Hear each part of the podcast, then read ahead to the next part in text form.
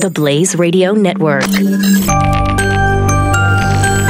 On demand. What do you got for us? Give us a uh, good case that you guys are working Oh, on. Oh, you'll love this case. I, we've got the, the case in the city of Airmont, New York. This is uh, about an hour or so outside of New York City. Okay. It's a city that was actually birthed in about the early 1990s there, and it was born. It was born specifically, and this is not just me making this up. This is actually written in some of the case law that has been going on for almost 30 years now. With the Department of Justice going after the city, it was a city born in bigotry. They said it was it was designed specifically to keep out Jewish residents. I'm not making this up. So a bunch of people got together and said, "Hey, we don't want any Jewish people. We'll start this city." Is that They, they created these zoning regulations that would prevent people of the Jewish faith from being able to to be able to get in town, Okay. and to be able to create their uh, their places to be able to operate and freely exercise their beliefs.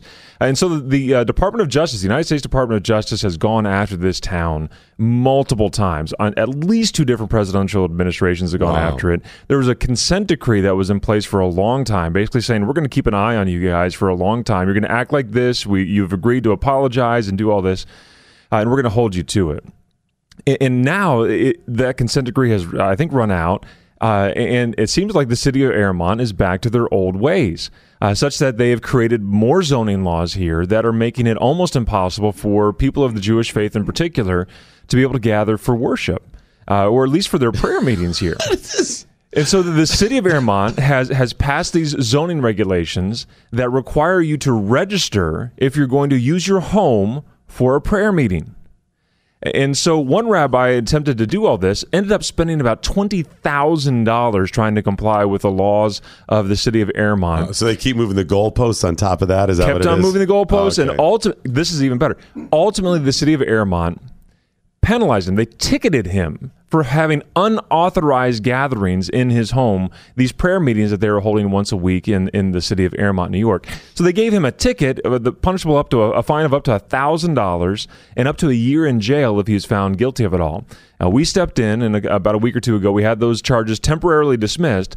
But I'm telling you what, we're continuing our investigation up there in the city of Airmont, New York. And it doesn't look real good. Uh, the, the the the rabbis up there, the, the local leaders uh, up there, call themselves the underground synagogues because they're scared that they're going to either be punished or or kicked out of town for simply trying to freely exercise their religious beliefs. This like sounds like something that happened like 200 years ago or something. This still right now. It just keeps.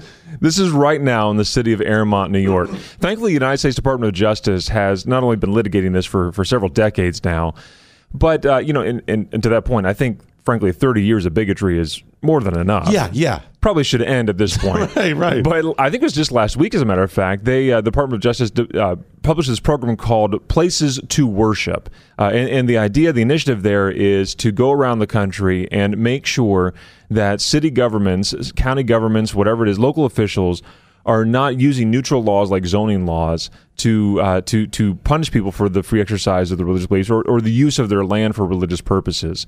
And so I think we're going to find an able ally in the United States Department of Justice to make sure that the citizens of Airmont, New York, can have their prayer meetings in their own homes without having to register with the government or to somehow be punished with misdemeanor crimes in criminal court for simply trying to, to host prayer meetings in their home. This is is this also um um are there any federal fair housing laws in play here too? Would there be any There could way to be. go after them because I know that's a protected class. I mean religious Yeah, there could be. And thankfully, there's a law passed in the early 2000s called the Religious Land Use and Institutionalized Persons Act, or if you want to sound cool at a, at a cocktail party, RLUIPA. That's how we refer to it. RLUIPA, you know, Yeah. Chris, RLUIPA was that 92? Yeah, no, 2000. 2000 was 2000, Chris. I know you thought it was 92. I, it I was thought it was 2000. 92, yes. Yeah, so sorry. RLUIPA was passed for this specific purpose.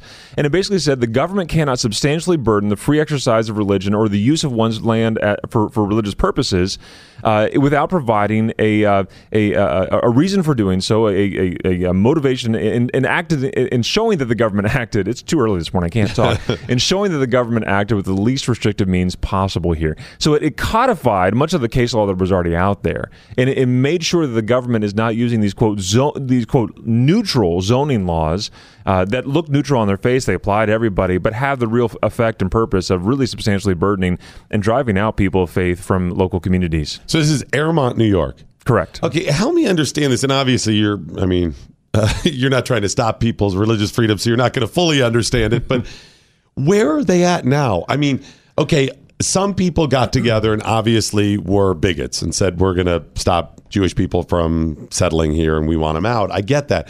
But still in today's world, you have enough people on council and the mayor and that because they have to actively be doing this even if it's not overt. They've got to be at least behind closed doors going, "Okay, right?" I mean, they're they're Yeah. working this.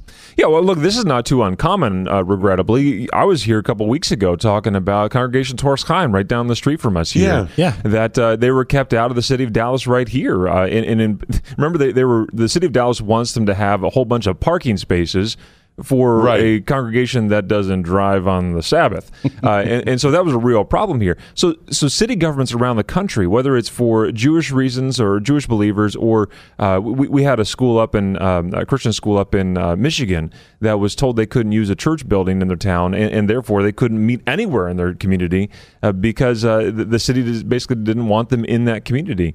And, and so the city governments uh, can act sometimes intentionally against people, and I, that appears what they're doing up there in the city of Airmont. Do you think this is probably in a lot of these cases one or two people driving it? I it, it's hard for me to believe that at face value, without other things attached to it that could muddy it up and convince people, that there's just a lot of people that believe in this stuff. Yeah, using my most charitable interpretation, I, Yeah. I, I think people just simply feel ignorant of the law. They they they want to have. I I don't know. Maybe they're, they're just HOAs on steroids, and they want to make sure your grass isn't too high, Okay. or want to make things look beautiful. Uh, the less than charitable interpretation of these things, uh, there's one or two people that truly do Okay. want to create these problems. Because I could see the, the the spin to get other people on board. In the case of the Texas one here, things like, listen, we're you know you're clogging up the streets. They tell people whether they are or not. You go to people and you go, listen, you see the cars out here. It's an and you tie a bunch of nonsense to it or whatever. Oh well, yeah, that seems yeah. Maybe we shouldn't let them do that. You know, still Right. ignorant of the law. Um, but it's still got to be a couple people driving it though. Yeah, I think so. And it, what we've gotten away from in this country, regrettably, is, is that uh, we're now to the point where we've got city governments ignoring the First Amendment, saying, hey, look, the free exercise of religion is only free if we give you the permission to do so. So you saw that in, in Airmont, right? You're going to have to register with the city in order to, ha- to use your house for any kind of religious purpose. Register. There's even regulations up there in the city. You'll love this. There's regulations in the city of Airmont, New York, that if you're a yeshiva or, or if you're a day school or a, a kind of a boarding school for, Yeah. for the Jewish believers, uh, you can only have like 120. I can't remember the exact number, but it's like 120 or so students per like 300 acres or something like that. I mean, it, it- it's it's absolutely absurd. If you spread these kids around, it'd be like one acre per person or something like that. But the the idea again is to try to use these neutral laws. Well, it's just you know just making sure that people aren't too crowded on their property uh, to, to okay. drive people away from being able to freely use their property for religious purposes, and that is contrary to our entire system of government and our entire concept of freedom. We want people to be able to use their property for religious purposes because we value freedom and we value the freedom to freely exercise your religious beliefs. So where's the the Airmont case now? The Department of Justice looking into it. Is that what you said? We're looking into it You're looking deeply at- right now. My guess is that the Department of Justice will as well. Uh, there's a lot of problems up there, and frankly, we got up to the city of Airmont, looked around, and go. There is a lot to do up here. I mean, there there is so much stuff going on between the yeshiva issue, between the, the, the small zoning issue about holding prayer meetings in people's homes. Uh, there are all kinds of issues. I think we're going to find more and more stuff as we roll this back that we're going to be in litigation with the city, possibly for a long time. My guess is, and it, it kind of looked like this way at the hearing when we were we were trying to make sure that this rabbi was not you know criminally penalized for holding prayer meetings in his home. Um, it looked like the city attorney was a bit concerned uh, that there, this is going to be an entrenched issue with some people that have a, a pretty strong track record at First Liberty of making sure that people are able to, to freely exercise their religious beliefs. That made me happy that we've got Yeah. attorneys on staff that are able to hold these things and and from he coast was to he was concerned because you guys. He were was involved. concerned because we showed up. Okay, good, good. Good. Okay, that's nice. As that's exactly be. that, absolutely. that- yeah, I would. Uh, now you've got me intrigued. I, I I think we need to go Do I have to go? to the to Airmont. Seriously, just I, I just go uh, sit down and just talk to people. I gotta figure out what is going on. It's just so bizarre that that I get a lot of ignorance. Like I said, I get a lot of secondary and tertiary as people misunderstand. But if you're talking in this case, so many years of this, I mean, have they changed mayors I mean, multiple times, or has it been the same mayor? Is it the I mean, council has changed, right? I mean, Yeah, I'm sure it has Yeah. multiple times, but there seems to be this entrenchment there that is possible. Look, Doc, I know you're always looking for your next summer home up in New York. yeah, exactly. Uh, but if you go, there it is. if you if you do, make sure you don't use it for your prayer meetings. Yeah, because, I mean, exactly. then, it, then it's going to be trouble for everyone.